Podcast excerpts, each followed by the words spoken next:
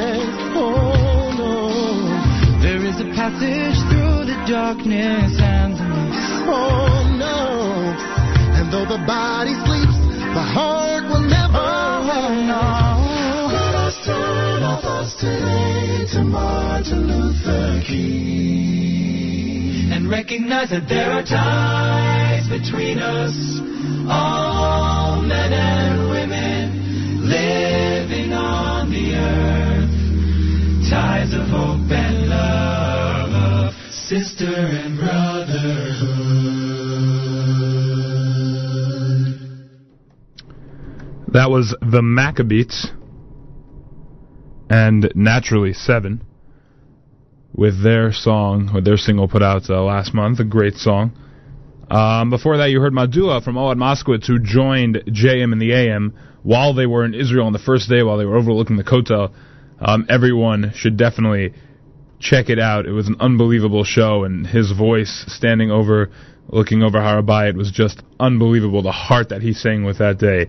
I've listened to it now maybe three, four times, and I can't get enough. Um, and I hope to continue to listen to it. It was really, really good. Before that, we heard Hine Kel off the Shalshelis Connections album featuring Shlomo Katz, trying to highlight all the people that were involved in the Jewish Unity Initiative initiative while they were in Israel this week. Um, for that, Yala V'Yavo and uh, Yismach Melech, we opened up with After Moda'ani this morning by Shlomo Katz, um, who was with JM and AM yesterday while they were in the Gush region, and they did an unbelievable show there um, with uh, a, a highlighted interview from Chayal Ohad, as he's being re- referred to now in the vernacular, Chayal Ohad. Um, everyone should uh, should hear his interview from yesterday. Uh, not now, of course. We're in the middle of JM and the AM. Uh, it's 17 degrees outside. It is freezing. It is freezing. Make sure to bundle up. The weather reports are all saying it's going to get colder, so please, please bundle up. Uh, make sure that you are warm. Make sure that you have your hats, gloves, and scarves before you go out this morning. When I went out, uh, it was a biting cold, so uh, make sure to stay warm over Shabbos. Uh, candlelighting tonight is 5:09 p.m. Check your local times at 5:09 p.m. tonight is candlelighting in Jerusalem. It's 61 degrees, um, and I do have word that uh, my father has landed. Uh, thank God, and uh, will be on his way shortly to the studio because today we have the weekly update coming as Malcolm presents live from Israel. And the only one we haven't played yet who was involved in the Jewish Unity Initiative that was there live was the unbelievable Uzia Tzadok, who everyone right now is going crazy for. He is unbelievable, really uh, an amazing prodigy, amazing talent, and he was with them on Wednesday when uh, and was live in Tel Aviv. Here is Uzia Tzadok.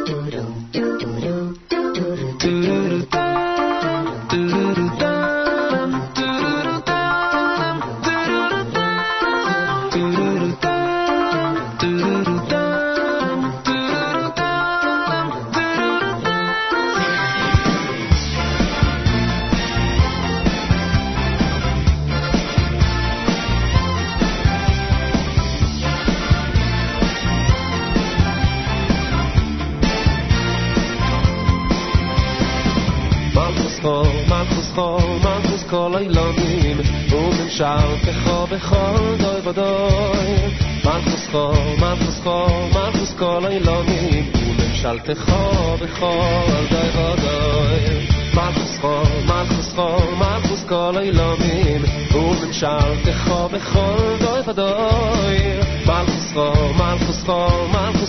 لا می بوله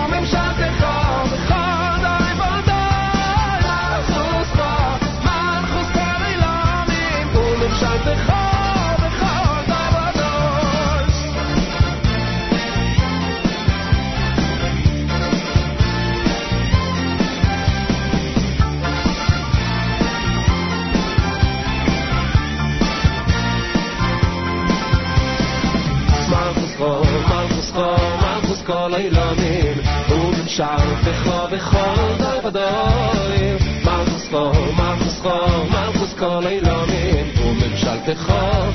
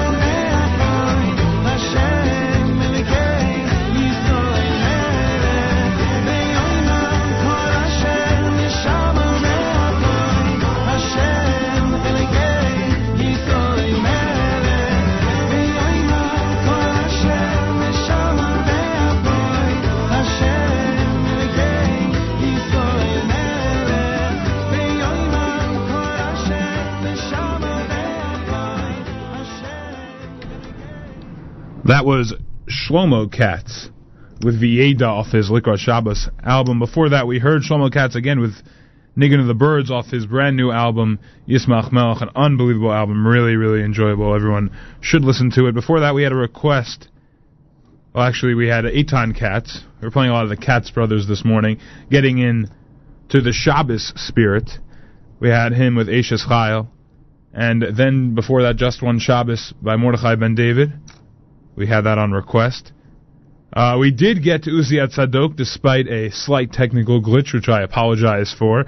We did hear Uzia Tzadok's Atalo Lavad, which was unbelievable, beautiful song. And again, if you didn't hear him on uh, Wednesday morning, you must go back and listen to the archives after, at some point uh, today in your Shabbos. He is unbelievable. He was with uh, he was with the network in France during their concert. He was unbelievable there, and uh, he was really unbelievable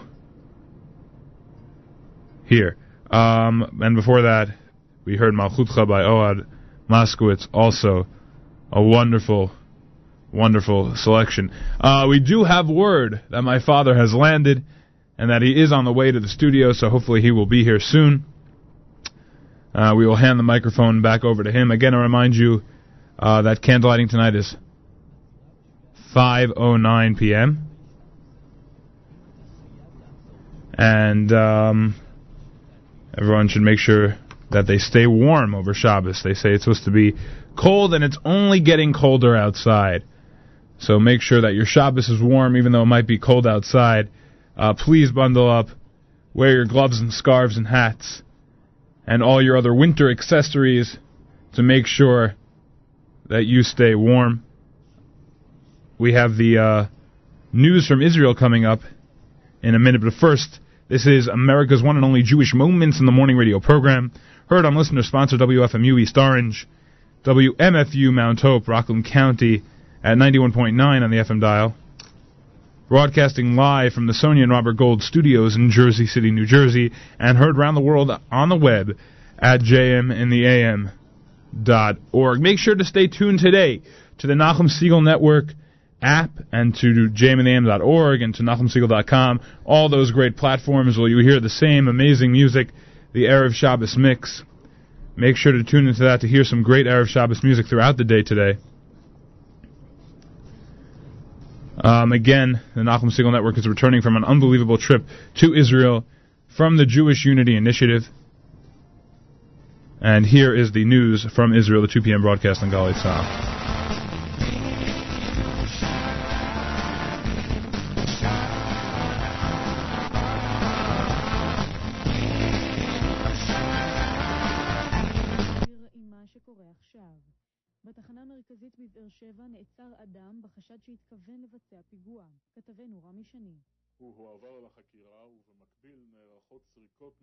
האפשרות שהוא לא פעל לבדו וקיימים גורמים נוספים עם כוונות דומות וכן לאתר אמצעים שעימם מתכוון האיש לכאורה לבצע את זממו. הפלסטינים עתרו לבית המשפט העליון כדי שזה יורה להעביר את האסיר שובת הרעב מוחמד אלקיק לבית חולים בשטחי הרשות. כתבנו ג'קי חוגי.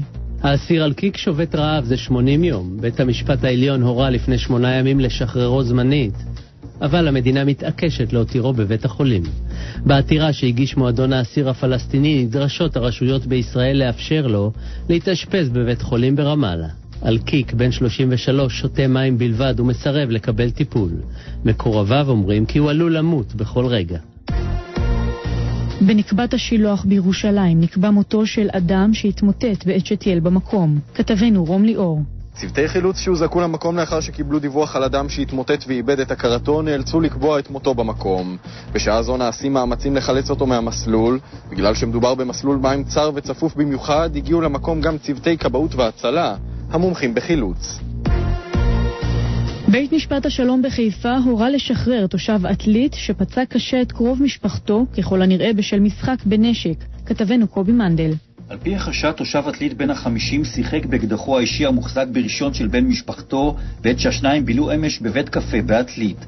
כתוצאה מכך נפלט כדור שפגע בבעל האקדח. הוא מאושפז כעת במצב קשה בבית החולים רמב"ם. נציג המשטרה טען כי נבדק האם קדמה לאירוע התגרות מצד הנפגע. ואולם בית המשפט קיבל את טענת עורך הדין יובל זמר והורה על שחרורו של החשוד למעצר בית עד ליום ראשון. ארגון הבריאות העולמי אומר כי חיסון נגד נגיף הזיקה צפוי רק בעוד כשנה וחצי. כתבתנו תמר פלד. זמן רב נחשד כי נגיף הזיקה המועבר בעקיצת יתוש גורם למיקרוצפליה בקרב עוברים שעימם נדבקה בנגיף ולתסמונת גיאן ברה בקרב נדבקים בוגרים. אולם כעת, לאחר שקצב ההידבקות עלה, בארגון הבריאות העולמי סבורים שיוכלו לאסוף די נתונים להוכחת הקשר בין הנגיף למומים. בנוסף הודיע הארגון כי רק בעוד שנה וחצי יתחילו הניסויים הקליניים בבני אדם בניסיון למצוא תרופה לנגיף הזיקה. התחזית מחר תורגש עלייה בטמפרטורות, בראשון ובשני יוסיף להתחמם ויהיה חם מהרגיל בעונה. אלה החדשות שערך עמרי רחמימוב, ביצוע טכני, שגיא גבאי.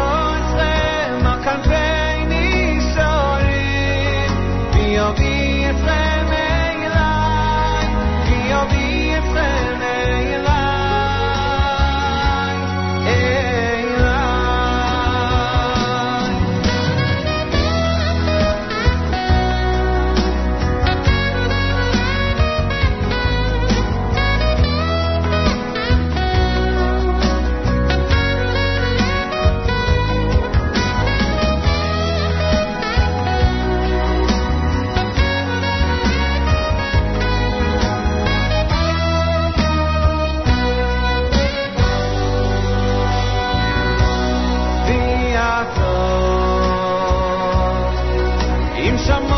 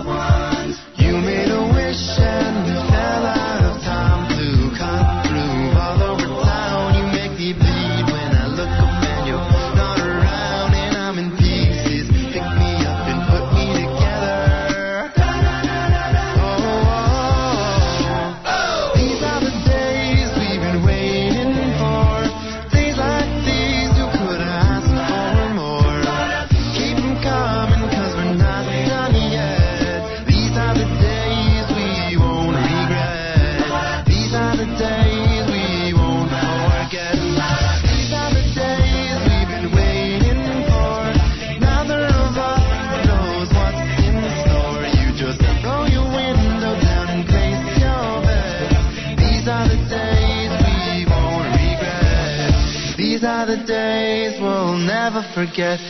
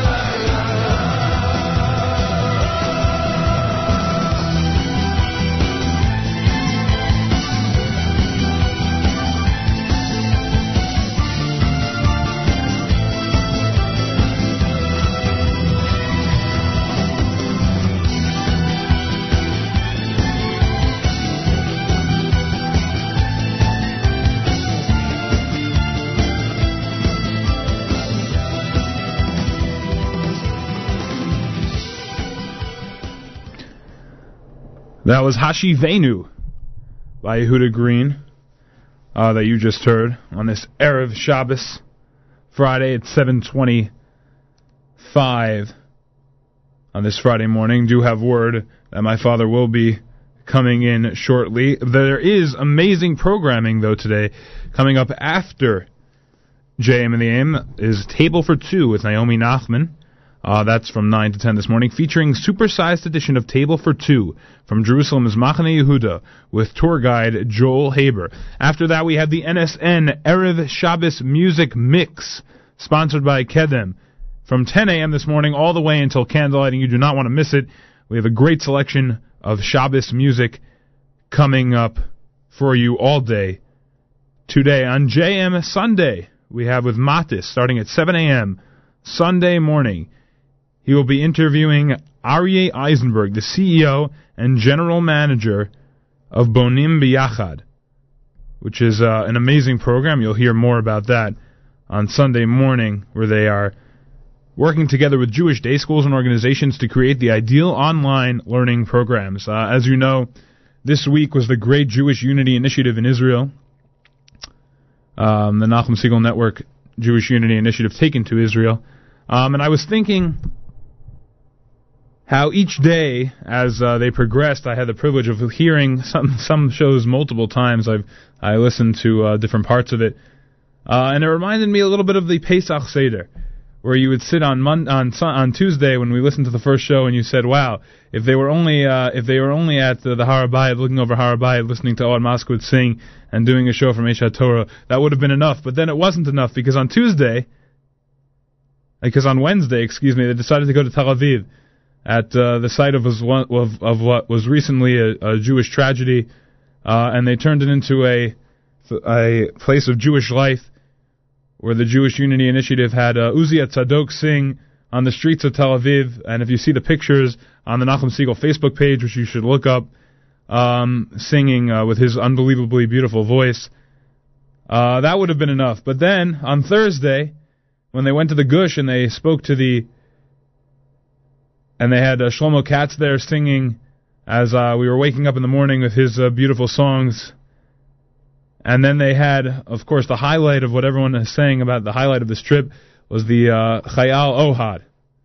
Uh, if you hear the work that he's doing, a 22-year-old soldier, uh, if you hear the work that he is doing there uh, to protect us, and as my father kept saying while he was in Israel, to protect the entire the entire Jewish people, no matter where they were in the world, uh, it is incredibly impressive, and everyone should make sure at some point over the next few days to hear, to go to the archives, to listen to that interview, to listen to the shows.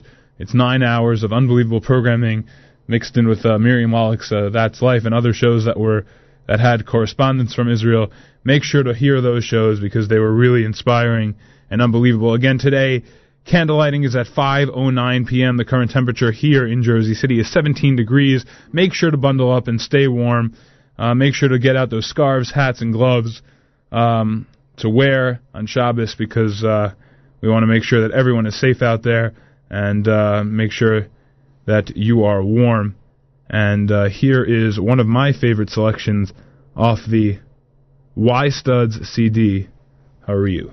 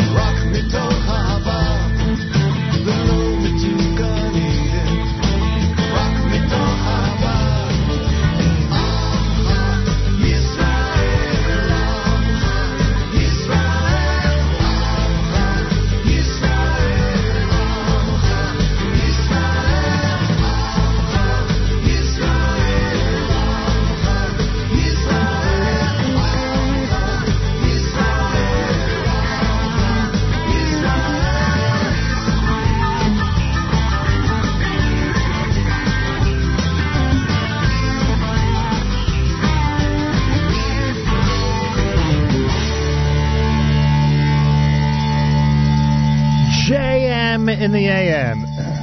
there we go.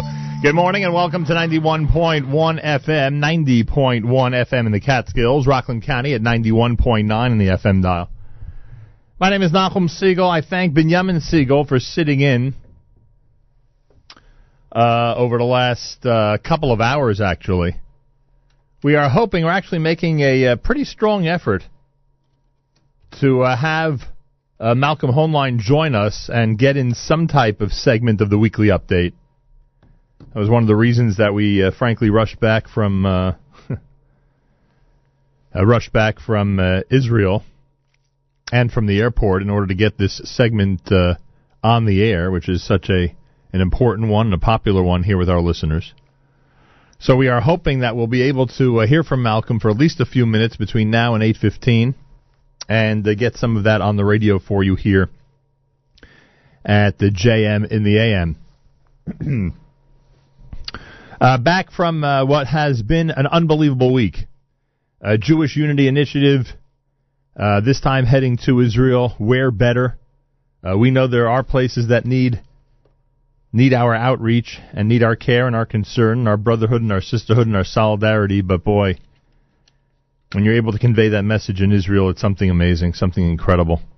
And this week, with a unique concept, uh, we went, and with the incredible encouragement of Mr. Abe Banda, everybody at Pomegranate,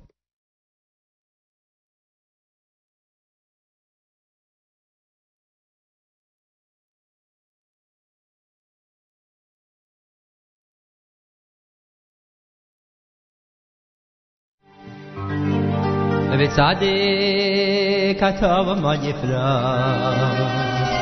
أكي يريد بالبر ناني يزجر أش سبولي و و و و. به خط روی سلکینو یفریدی خو یا بابایی یا shebe beni grava himiyu mulya va va va va va va gi ki yo shona va va va mori ay vedai yavdo so va va va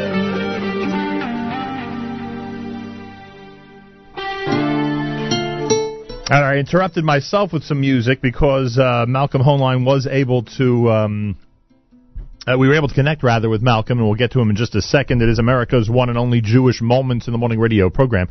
Heard and listeners sponsored WFMU East Orange, WMFU Mount Hope, Rockland County at 91.9 on the FM dial, broadcasting live from the Sonia and Robert Gold studios in Jersey City, New Jersey. Around the world on the web, jmam.org. Big thank you to our friends at JewishWorldReview.com who continue to enthusiastically recommend our incredible live stream at jmam.org to all of their readers. Thank you, JewishWorldReview.com, where you can print out thousands of articles before Shabbos to read about what's happening in this world of ours. And a big shout out to our friends at OnlySimchas.com for highlighting some of the great material from the Jewish Unity Initiative and our visit to Israel, which just ended, what seems like minutes ago. And um, we thank everybody there at OnlySimchas.com as well. Uh, as I was saying, and uh, we'll get to our weekly update in a second, as I was saying, an incredible Jewish Unity Initiative which took us to Jerusalem, took us to Tel Aviv, and took us to the Gush, and uh, was able to convey a message of brotherhood and solidarity, and was able to remind everybody here about the importance and the value of tourism to Israel as often as possible. Malcolm Hoenlein is Executive Vice Chairman of the Conference of Presidents of Major American Jewish Organizations, and ironically is now in Jerusalem himself and joins us for the weekly update. Mr. Hoenlein, welcome back to JM in the AM. Thanks, and uh, I guess you can be welcome back. a little late, but back.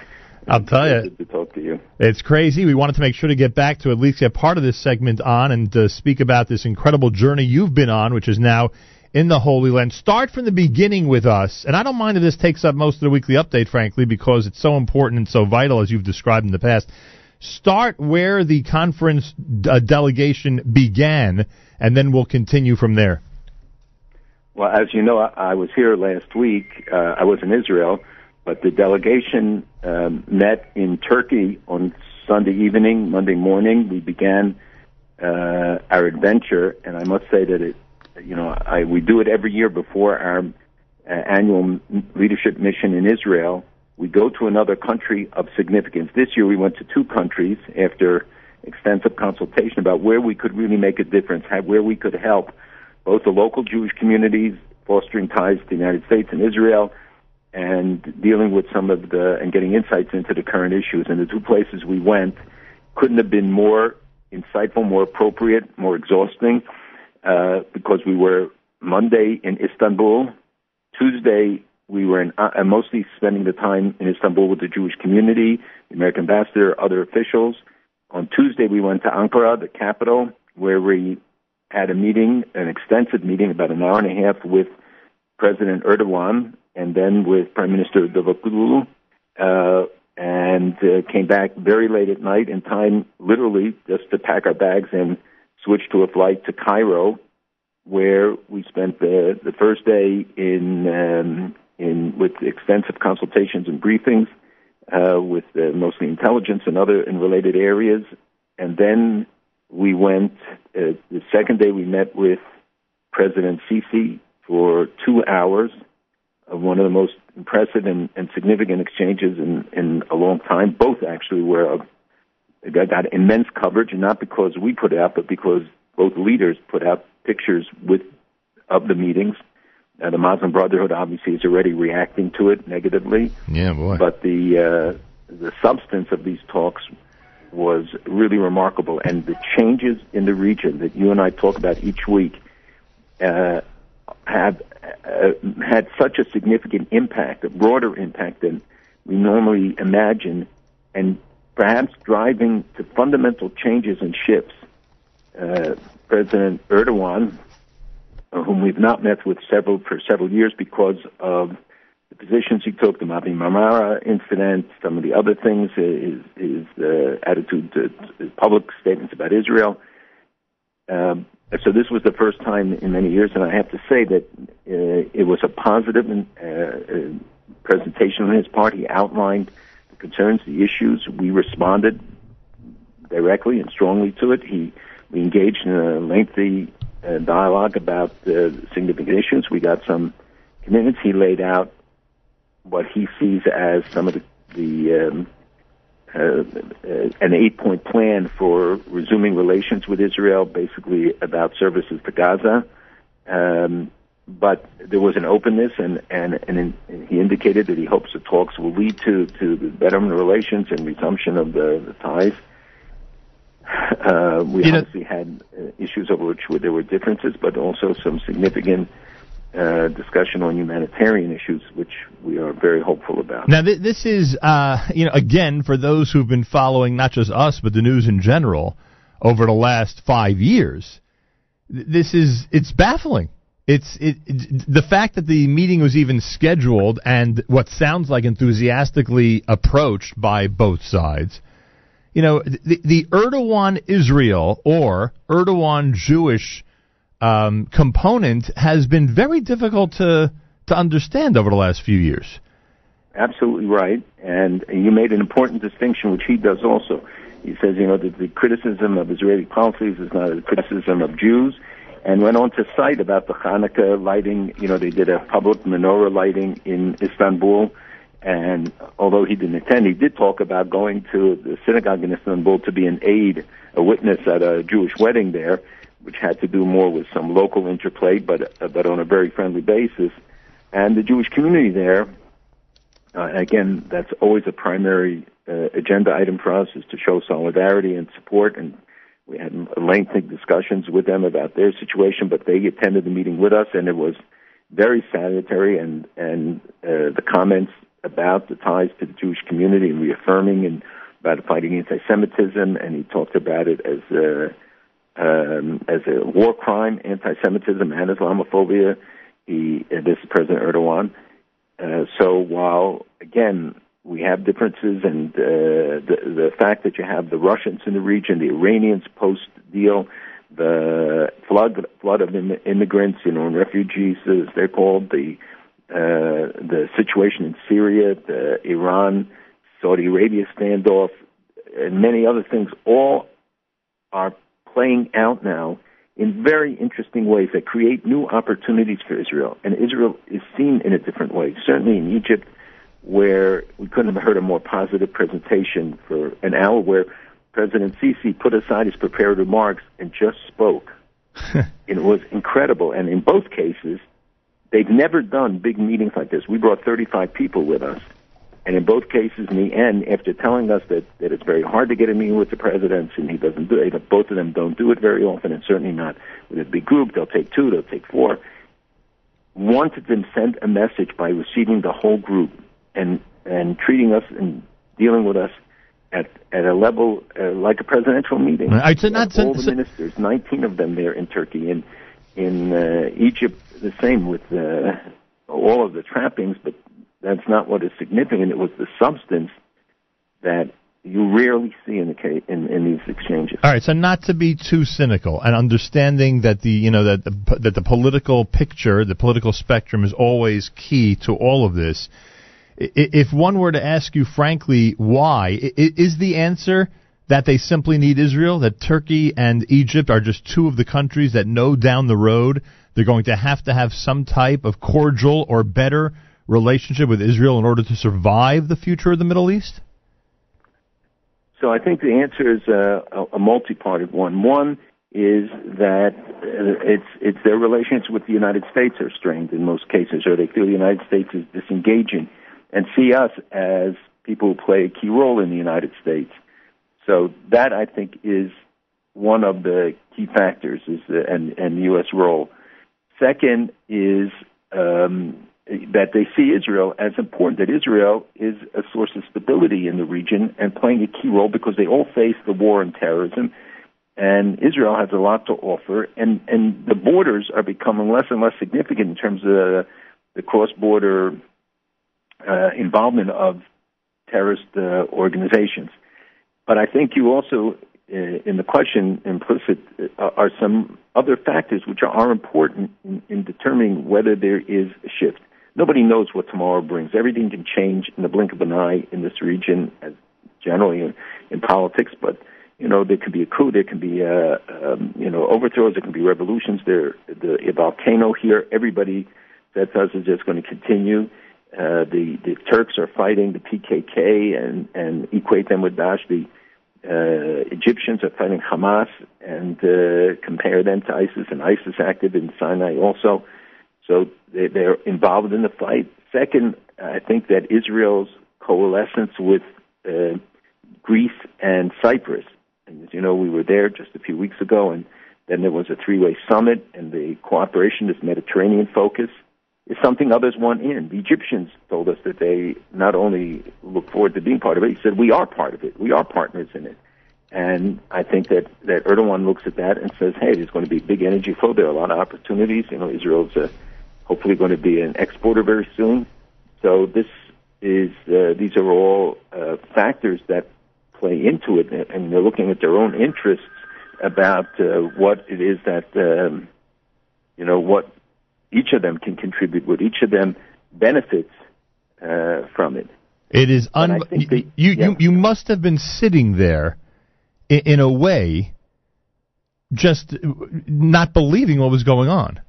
That we've gotten to this point where uh, these countries are willing to negotiate talk you know speak about the future that they could have in a Middle East where they recognize that Israel is going to be a major part of it.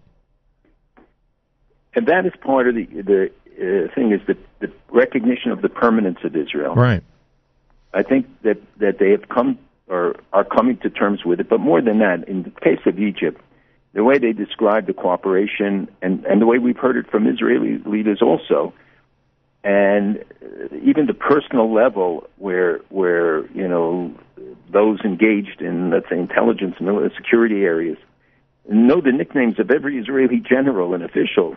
Many many of our people did not know who they were referring to when they you know would refer to them by their uh, nicknames. Uh, so the level of intimacy and cooperation is certainly uh, a remarkable thing and something, you know, as much as we read about it, you don't see it until you experience it. And and he put forward his country's interests, uh, President Sisi. He was talking Right. about Egypt's needs, Egypt's uh, the demands. They, want- they want to see tourism, and they know that we can. Um, they want to see the United States more engaged here and, and helpful to them. And we certainly would, would want to see that as well because it's it's Egypt is still the most important Arab country. did the issue of the Yeah. tunnels uh, uh, the tunnels uh, Hundred percent. it came Absolutely. it yes, came up both, huh in both meetings. as more Turkey. I'm I was going to say, as just to remind the audience, as more and more are being discovered, and more and more very sophisticated ones are being discovered. That is right. And the Egyptians, as you know, have taken really dramatic action in flooding them, closing them, Uh, there are increasing cases of the tunnel collapsing. There were another two people killed in, in this week in the collapse of tunnel. That's 11 just in the, in the recent weeks, which means that they are very active. Israelis are quickly responding to every report of drilling sounds and have not yet found evidence of uh, actual tunnels in those places, but clearly, no. And, you know, the United States and Israel are undertaking joint research, each one putting up half the money to, to detect tunnels, which will benefit the United States on our Mexican border or other places. And for Israel is really vital because we know what the intent is. And unfortunately, I have exchanges with President uh, Erdogan. You know, he he talked about the the Gaza as being locked, the people are being locked in, et cetera, et cetera, and that the tunnels are an expression of that. And I explained to him, no, the tunnels are not tunnels for trade you could say that, uh, let's say, about the tunnels to Egypt because they were smuggling and, and doing illegal things through it, but bringing in food goods. I said the tunnels to Israel have no commercial purpose. They're tunnels for terror, mm-hmm. not tunnels for trade. Yep. And that the, the there's no justification uh, for them. Their only purpose is to carry out terror attacks, to kidnap soldiers, to kill people. You so meant- the tunnels figured very centrally in a lot of the discussions, and and terrorism generally. You mentioned earlier the Muslim Brotherhood, and I, I, assume you meant this directly. If not, then it could be assumed that they were that they were likely or were in fact against these meetings. They were uh, you know, they, they expressed their uh, uh, negative feelings about these meetings. Anybody else? Uh, any uh, I don't know any. UN representatives, anybody from the United States, anybody from Middle Eastern countries that you would have or would not have expected that reacted a certain way to these get-togethers that you had in Turkey and Egypt? Well, before we go, we always consult with uh, the American government. We talk about what the issues are. We talk about how we can be most productive. We talk to Israelis. We talk to other leaders in, to assess how we can make the biggest difference in in the the meetings that we take. Because you know it's a big undertaking. It's a lot of work, and uh, we don't want to do it if it's not going to be productive. And so, American officials uh, were aware, and the American ambassadors in both countries uh, were very receptive, reached out, um, and we were we were in discussion with them before the trip, and then uh, met during the trip. Uh, the American ambassador in uh, Ankara hosted us at his home, and um, uh, so the the support for the mission and and you know public diplomacy, citizen involvement is valued. It does it often can facilitate things that on a diplomatic level, when on a political level, can't be done because they, they have to stake their positions and they're focusing on, you know, what will the reaction in their media be. These meetings are closed to the press. We talk seriously. And it was only they who, who released both the pictures and the information about the meetings that we went public and discussed it. All right, understood. Malcolm Hoenlein with us from Israel, shortened the version, shortened version rather, of the weekly update. We have a couple of minutes left. Um, well, as you know, we were in Israel this week, Jewish Unity Initiative. Uh, we're reading in the newspapers now, or I should say online, and many of the from many of the news sources that um, uh, the the terror attacks are going back to the same level. Not that we expect it to be at any level or want it to be at any level, but pre-escalation levels from a few months ago. I, have to say, you know, when we spend time in a lot of different areas, I have to say that it, it is amazing, and I'm sure you feel the same way being there. That uh, the attention that's paid to all these random attacks, and I'm not minimizing them and minimizing the suffering of the Jewish people and of the specific families. Uh, but it, it, it, we, we, we just don't see. We just don't see over here the 99% of everything else. The daily life going on, the attitude of Israelis toward, uh, you know, to, toward what is happening, to what the present and future has to bring.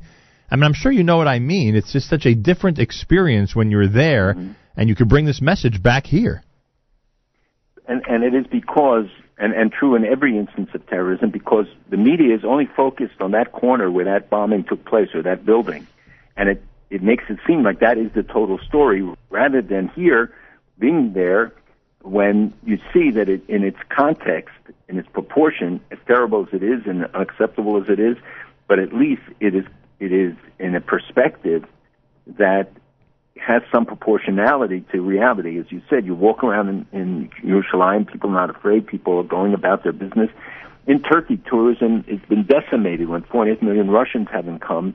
You know, and this has, as we've talked often in the context of Israel, when tourism is hurt, it has psychological impact, it has economic impact, it, Has secondary and tertiary for those who supply, those who make the goods for the ho- ho- hotels, for the tourism industry Yeah. and of course the the financial is is very serious. So the and the sense of isolation that it brings with it. So No. tourism is a motivator that that people are looking to Israelis to come the, the Turks to to have the Israelis come back to Turkey and to uh, help fill the void of of the massive numbers of Russians that have stopped coming and have switched to Greece and other countries. Also true of some of the Europeans. So th- that is a critical factor. And here it's important for people to know that while these incidents take place, life is normal. There, there, there are no changes that have taken place here. People are walking around, going now, preparing for Shabbos, doing what they have to do. They, they are alert. They should be alert. They should be aware of their surroundings, but so should we be in New York. And I saw that there was another incident in New York uh, unfortunately, with, with somebody being hit and and uh, clearly appears to be a biased attack. Um, it, it, everywhere, Jews have to be alert and aware and and uh, take the necessary precautions. Yeah. But one of them is not to avoid coming to Israel. Yeah. It's imperative. It's more important now than ever. And the hotels are being hurt. And with a lot of new hotels going up, when people will want to come, and then they'll say to the hotel rooms, it's because you didn't come when at times like this, when you have to show support and you have to show them that we care, and show the people of Israel that we'll be there. Yeah, no question about it. We had uh, the mayor of Yerushalayim on yesterday, and he was uh, he was quoting statistics about how more likely one is to be attacked, God forbid, in New York than in Israel, and how Israel is the second or third. I don't remember the exact statistic. Uh, you know, major Western cities in terms of safety. I mean, I believe me, I know that you know that that people are apprehensive, and and certainly the media doesn't help in the way it's reported. But uh, this has been one of our uh, you know one of our mantras over the last few days that uh, people have got to get to Israel as often as possible, as soon as possible, and really uh, do our part uh, for the Israeli economy. It's so vital, and there's so many components to it that are assisted once visitors start coming in in droves. And we might add, and we might add, and I'm sure you've seen this already today, where you are at the Inbal Hotel, unless things have drastically changed in the last 24 hours. Non-Jewish groups are coming to Jerusalem and are coming to Israel in some really nice numbers. And unfortunately, as we mentioned yesterday on the air, sometimes we hear of Jewish groups that are either canceling their trips or, you know, unfortunately because of a lack of numbers, have no choice but to do so. And and look, I understand why people can be concerned, but it's not justified by the situation on the ground. I think uh, you know the, the, you're tested when times are tough. It's, it's very easy to go when everything is fine, and the weather here is going to be gorgeous. It's going to be 70 degrees this week. It's better than Miami. It's better than any other place they can go to. There's so much to do, so much to see, so many new things, and so much going on here that for people to to shy away, and now the I know the air rates are cheaper, hotels are cheaper. Uh, it's an opportunity to have a great time and and do so much good. When you walk into stores and you see that the, some of them have the businesses down fifty percent, Yeah. so it's really imperative that uh, people think about it. Come even just for a few days and show your support. All right, we have two minutes to go. The group this coming week, over the next few days, how will the conference group spend their time? Okay, so now we're going to be augmented by another 70 people, so we'll be over 100, which is the largest group we've had. And we are going to start Sunday. We have many ministers of the government, uh, Shaked, Ya'alon, uh, the leader of opposition, Boji Herzog, uh, Yair Lapid, um, and of course Prime Minister Netanyahu is going to be giving the opening dinner address, and President Rivlin later in the week. But we also have key experts, and we're going to be visiting the borders to see firsthand what is going on. We have uh, briefings by the top leaders of the IDF. We have uh, such a wide array of, of people because of the array of challenges from the BDS issues to Iran to um, uh, dealing with anti-Semitism and its manifestations. These are all things that we're going to be dealing with in depth, and we're going to be examining uh, with the people who can make a difference about them, and in often cases having various points of view on the same panel to, to be able to discuss the issues and, and hear the countervailing arguments about particular policies or, or directions. Sounds like an exciting week to say the least. All right, before I let you go, uh, a comment about uh, what happened this week in New Hampshire as we see a uh, a member of the Jewish faith take a um, a significant primary uh, in the uh, 2016 election. What are your thoughts?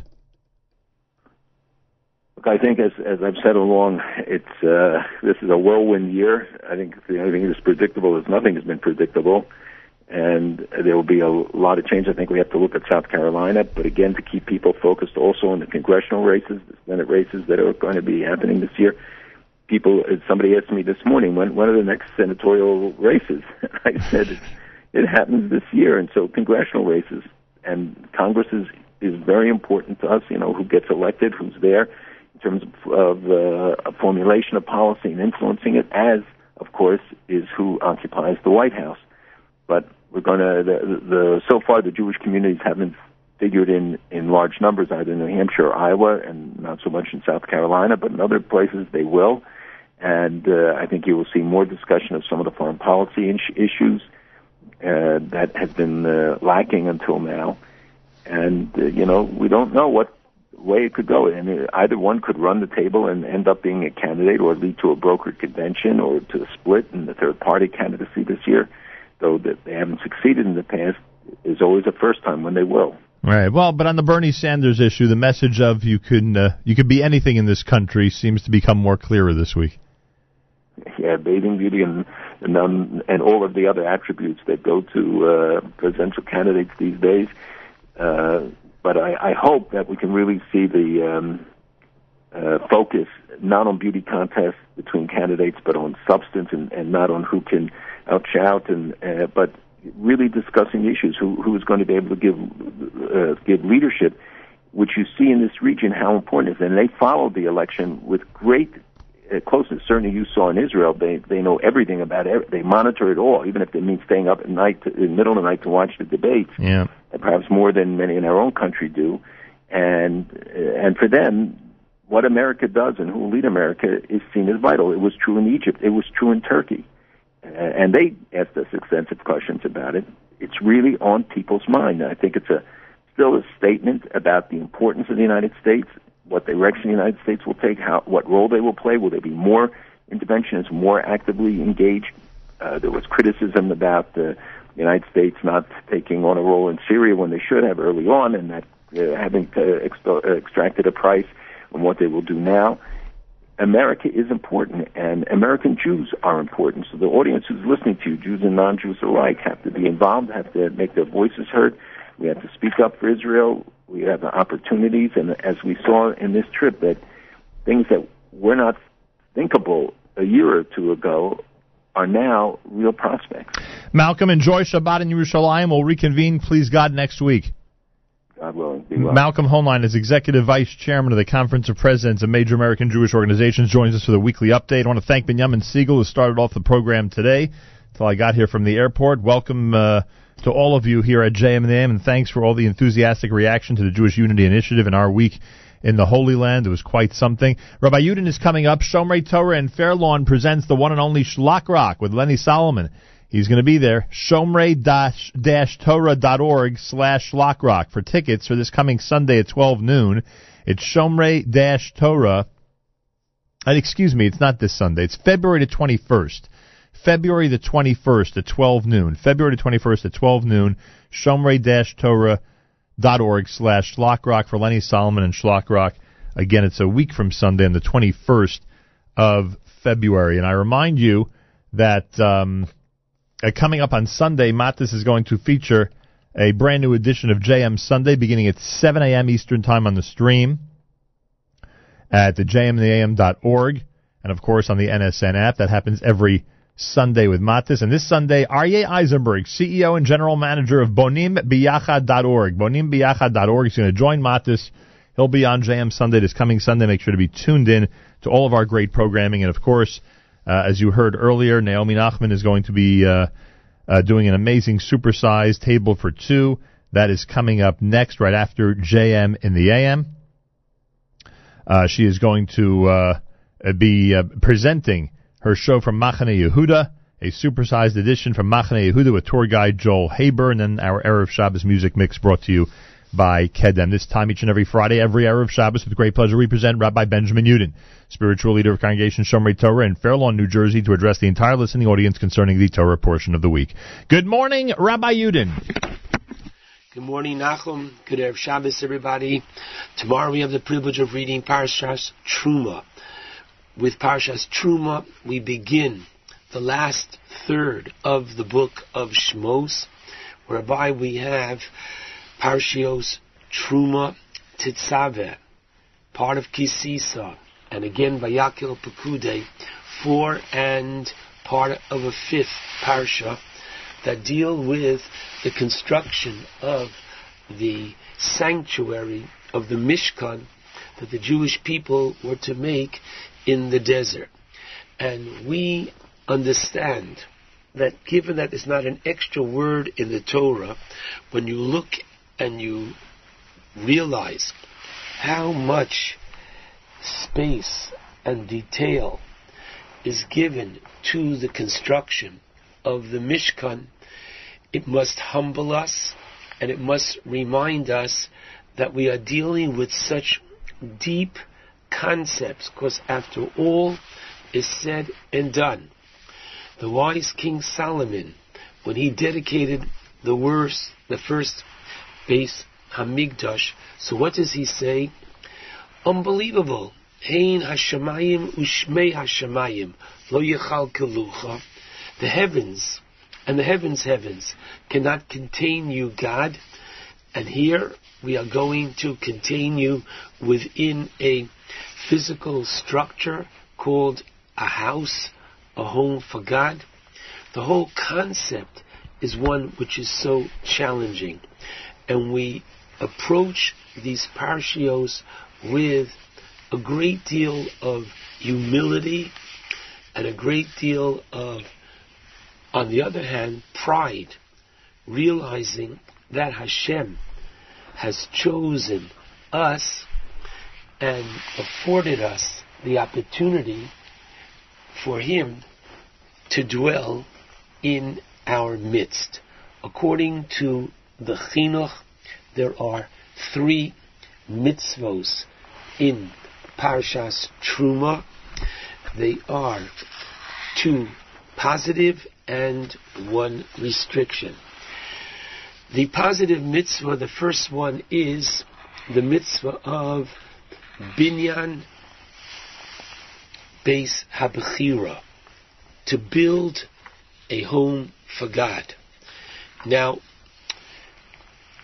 I would like to share with you a rather simple thought, but I believe that it has a very deep meaning for all of us.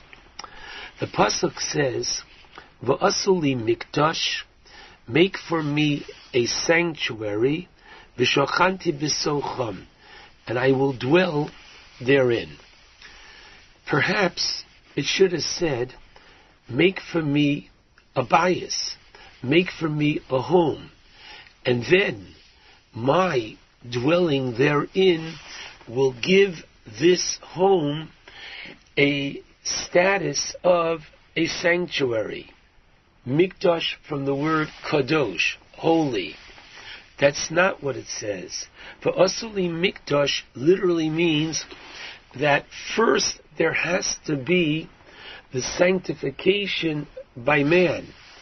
And only after man sanctifies, only after man brings the Kedusha, then and only then does Hashem move in. I'd like to present this from several angles. The first one is a fascinating Gemara in Yuma, Daf Tes Amid Beis 9b, whereby Reish Lakish teaches on a pasuk in the last chapter of Shir Hashirim, Song of Songs, in chapter 8, verse 9, and the pasuk in Shir Hashirim has, according to Reish Lakish, much deeper meaning and significant implications for the second Beis Hamikdash, and indeed, what a powerful lesson for all of history. And that is as follows. The pasuk reads, "Im chomohi nivne oleha tiras kesef." Literally, if she be a wall, choma is a wall, let us build on her a silver crown. However, the pasuk continues that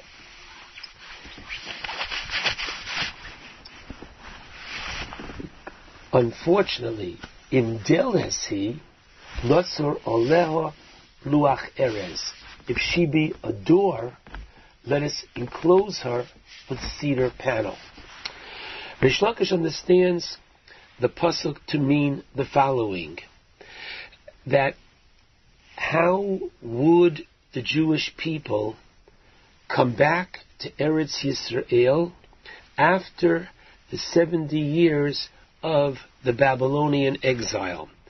Ezra said, Kindalach, we have a chance to go back and to rebuild the second Beis Hamikdash. Sad to say, in the book of Ezra we learn that only 42,300 and I believe 60, the exact number, came back. And the rest, literally, many, many, many times that number said thanks, but no thanks. We want to stay where we are. And as a result, Reish Lakish understood this pasuk to mean, Im chomahi, what does it mean? That if it's a wall, Im asisem atzmachem kechoma, had you, the Jewish people, made yourself like a wall, and you would have come back in the days of Ezra strong, then what would have been nimshaltem kakesef? You would have been compared to silver, and the building of your second Beis Hamikdash would have been like silver, which does not rot. She'ein rekev sholet bo. It's not subject to decay. However, now in Delesi, now she'alisem kidlasos, now that you came like doors, meaning partially one door open, one door closed. Now that you came dalas, dalas means like a doll, like a poor person. Now that you came only a small percentage of the people Ouch. Notzor oleho luach erez. Then listen carefully. You are like the erez, and even though the cedar is a strong wood, but it is like wood, nimshaltem ke erez, you're like wood, shehorekev sholepo, which is subject to decay. And so Reish Lakish is saying that the second Beis Hamikdash was subject to doom, it was subject to be destroyed before it was built. Why? Because not enough of the Jewish people came home. What a powerful idea. That where does the Kedusha of the Beis HaMikdash start? The Kedusha of the Beis HaMikdash starts with Berov Am Hadras Melech. Literally, with the numbers of the Jewish people, with the support of the Jewish people, and that great number of the Jewish people, this is what gives Hadras Melech, this is what gives honor to the king. And when you don't have those numbers, unfortunately, you have the opposite in terms of the proper respect for the king. Moving on, where does the sanctity of the Beis Hamikdash come from? The answer is, let's take a look. Even though the Talmud tells us that Bitzalel, who's identified for us in Parshas Kisisa, and the Talmud says regarding him that he knew how to literally construct the sanctuary because he was able to combine together all of the secrets of the tziruf of the osios of Shemayim v'Ores the same way, Kavayochol, that God formed Bidvar Hashem Shemayim Nasu, with the literal speech of God did the heavens and the world come into being. And Bezalel had an understanding of this, and he was able to use this prophecy in form of helping to build the Beis Hamikdash and all its kelim, and that should have been enough to give the sanctity, the kedusha, to the mikdash and its kelim and its vessels. Yet we find in Parshas Kisisa that it was only after Moshe anoints the sanctuary and the vessels with Shemen Mishras Kodesh, with that special oil. Only then, when man anoints, only then does the sanctuary become a holy sanctuary. And again, this concept is found as well that in Parsha Shmini, what do we find? Vahi Bayom Shmini. Hashem literally sends the fire down from heaven, licks up the korbanos. The entire nation see this, just as they saw at Sinai. They saw the kolos. They knew that they were experiencing revelation. They saw the fire come down from heaven. But what was the prerequisite for this? This was on the eighth day. This follows, as Rashi tells us at the very beginning of Parsha Shmini, it follows the seven days of Miluim. The seven days that man, that Aaron and his sons are doing due diligence, they're training and they're working and they're preparing in the Beis Hamikdash for the service of the Beis Hamikdash. It is man that ultimately presents the foundation for the Beis Hamikdash. And so, what do we find further in the Gemara Brachos? The Gemara in Brachos, Vav Amid Beis, talks about the significance of being Misameach Chosam V'Kala, one who literally goes to a wedding and dances and puts on a beautiful face and countenance and tells the young couple how happy they are for them, giving them that incredible boost and giving them that encouragement that they'll be able successfully to build their special home together. So what is the reward that one gets for this? So says the Gemara, Rav Nachum Bar Yitzchak teaches, Ki lubana achas mechurvos Yerushalayim the reward is, it is as if that individual built up one of the ruins of Yerushalayim in order for the Beis Hamikdash to be rebuilt, in order for Yerushalayim to be rebuilt. What do we need? We need Jewish homes. It starts from the bottom up. It starts from the Shochanti Bisochom, where the Shechina in the home, where there is a sense of respect between husband and wife, where there is tznius in the home, where there is the beautiful way that parents talk to children and the reverence that children have for parents. This is the way we build Churvos Yerushalayim, and this is the prerequisite for our building of, please God, the Shochanti Bisocham, which will yield to will come to reside within the Beis Hamikdash. And so we find ourselves in a very special place today. We find ourselves, as the Chinuch writes, at the end of Mitzvah 95, as his style is, tells you regarding each mitzvah, when does this mitzvah apply? Noheges mitzvah zu, the mitzvah of building the Beis Hamikdash applies, bisman sherov Yisrael al admasan, at a time when the majority of the Jewish people are on its land. There it is. First and foremost, the Asuli Mikdash is a call that Amir Hashem, we put things in the right perspective and we recognize and we realize that there is really only one place that is home for the Jew. And that's the place where the third base Beis Hamikdash is going to be built.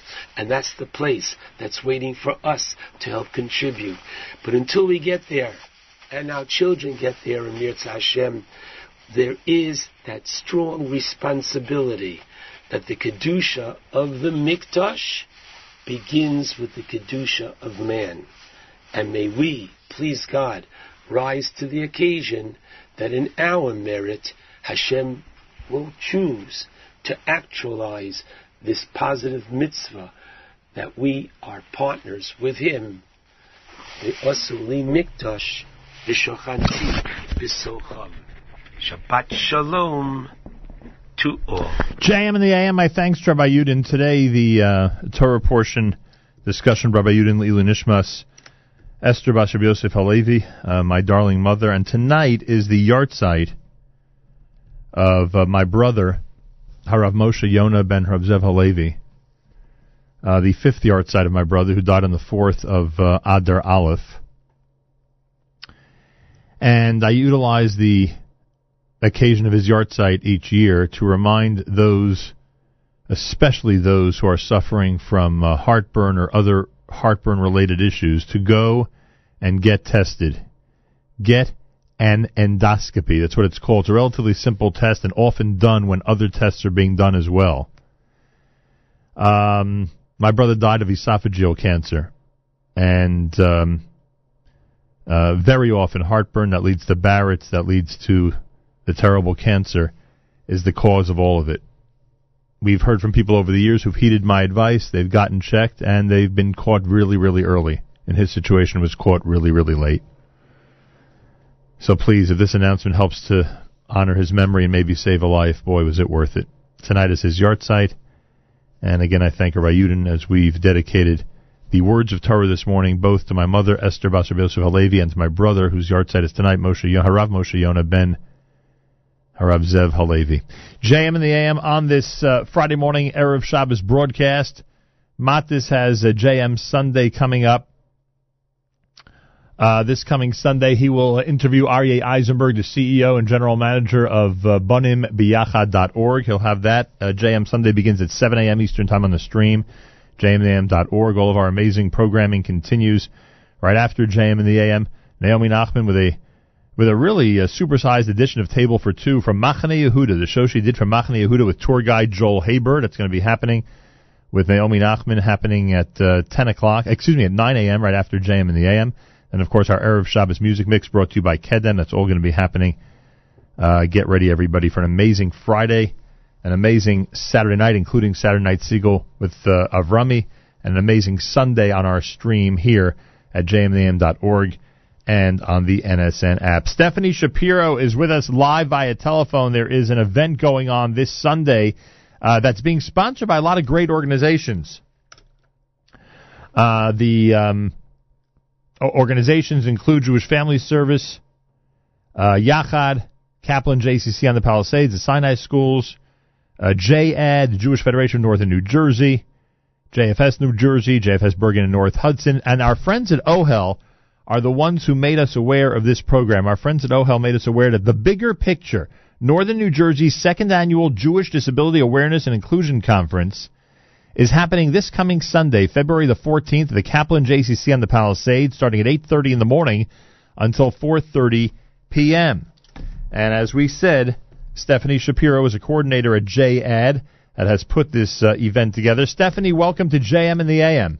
Thank you. Thank you for having me. Uh, tell us about the event. Uh, what's happening Sunday, and who is it for?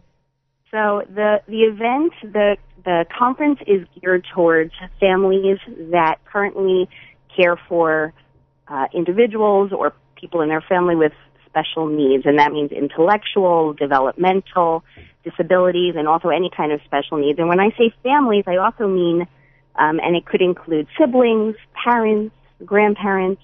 Um, and the past few years, J-ADD, along with the other agencies that you had mentioned, try to put together all of these resources and collaborate experts to offer resources to the families to, to help them understand their paths and um, to navigate them and walk them through all these different services that they may already have or maybe in the future they're going to have. Right. So this year we have a we have a wonderful workshops available, including support groups, and we're going to have financial planners, advocates, attorneys, social workers, and support coordination agencies there at the conference, including the assistant commissioner for DHS, Elizabeth Shea, who is a wonderful person and, and very knowledgeable in navigating DDD services.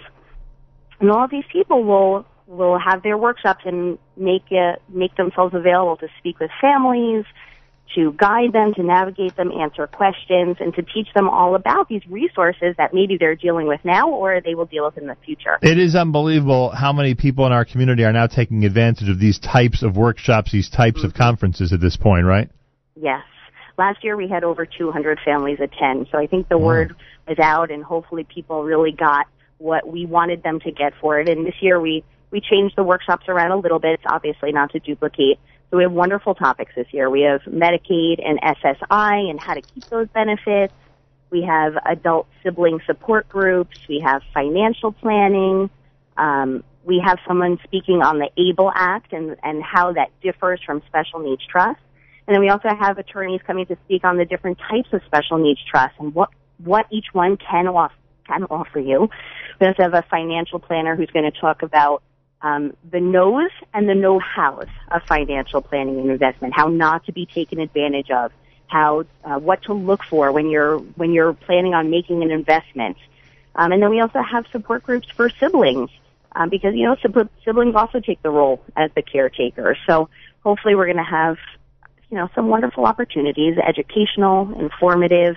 And one of our keynote speakers is Rachel Simon, who is the author, I believe, of six books, two of them about her sister who has a disability and she's very motivational and wonderful.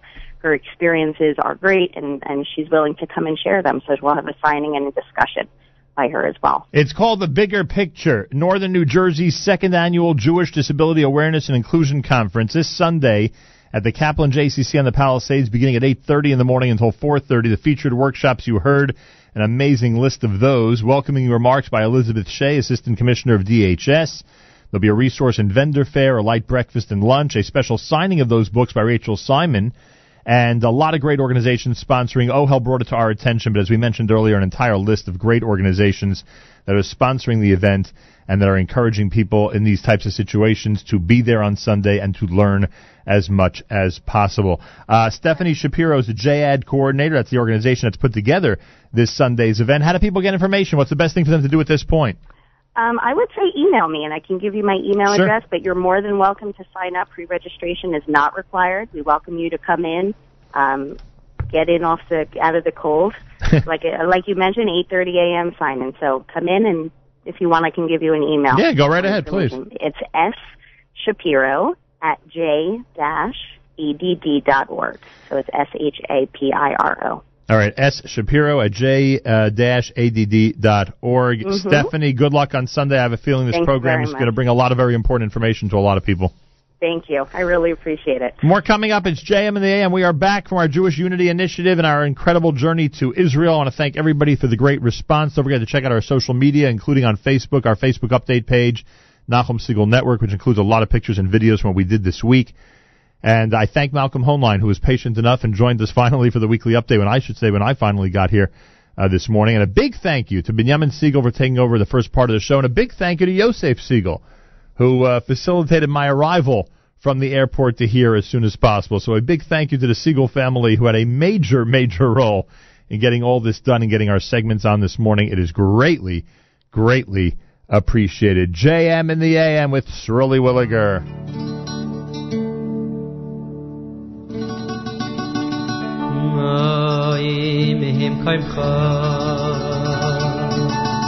Nahoi mihim kaim kha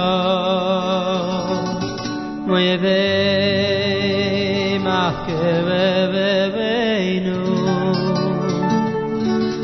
kha Nahoi mihim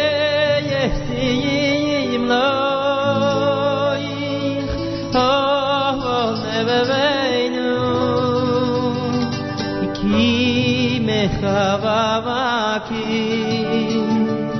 vi veseyem noy khaleinu ki ye ye ye ye ye ye me khaki. Moy ve anachnu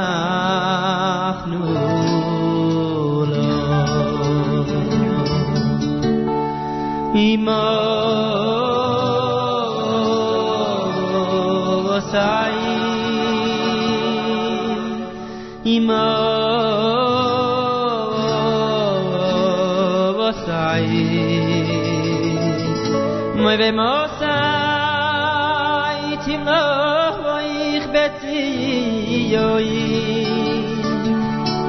vi bikor ay ve biya mehu ele ayla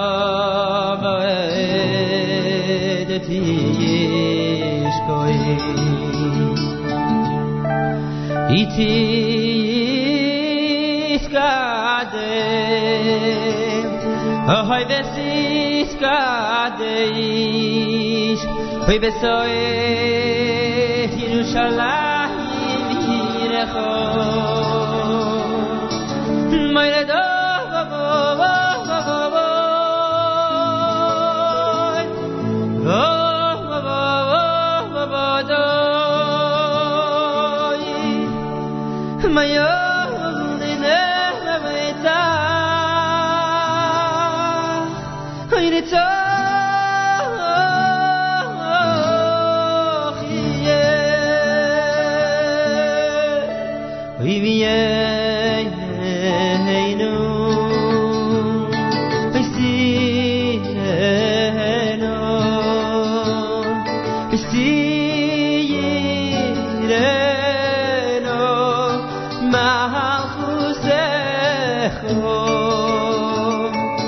do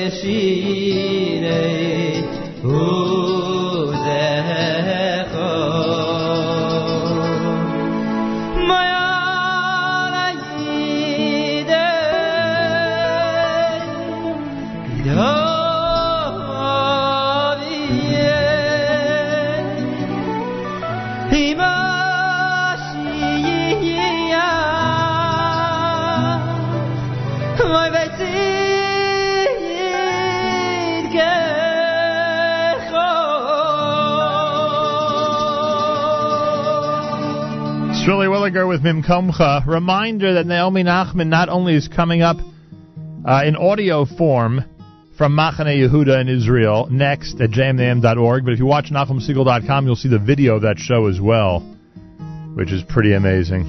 Time to say good Shabbos. We've got candle lighting at. Uh, we've got candle lighting at 5:06 p.m. Time to say good Shabbos with Journeys at JMN.